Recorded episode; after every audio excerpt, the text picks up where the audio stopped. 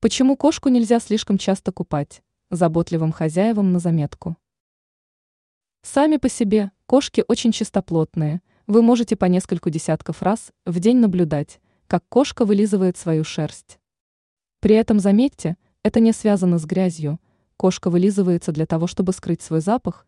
Не забываем, это охотник.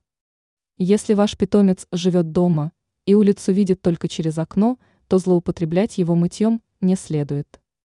Максимум, после неудачного похода в лоток, кошке можно помыть лапы и на этом остановиться.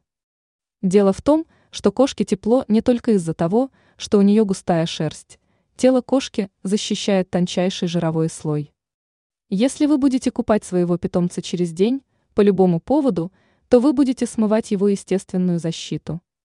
В таких случаях, даже после того, как вы хорошо вытрете кошку полотенцем, на любом маленьком сквозняке, она может серьезно простыть. Поэтому генеральное купание лучше всего осуществлять не чаще, чем раз в 2-3 недели, а вот мыть лапки можно хоть каждый день.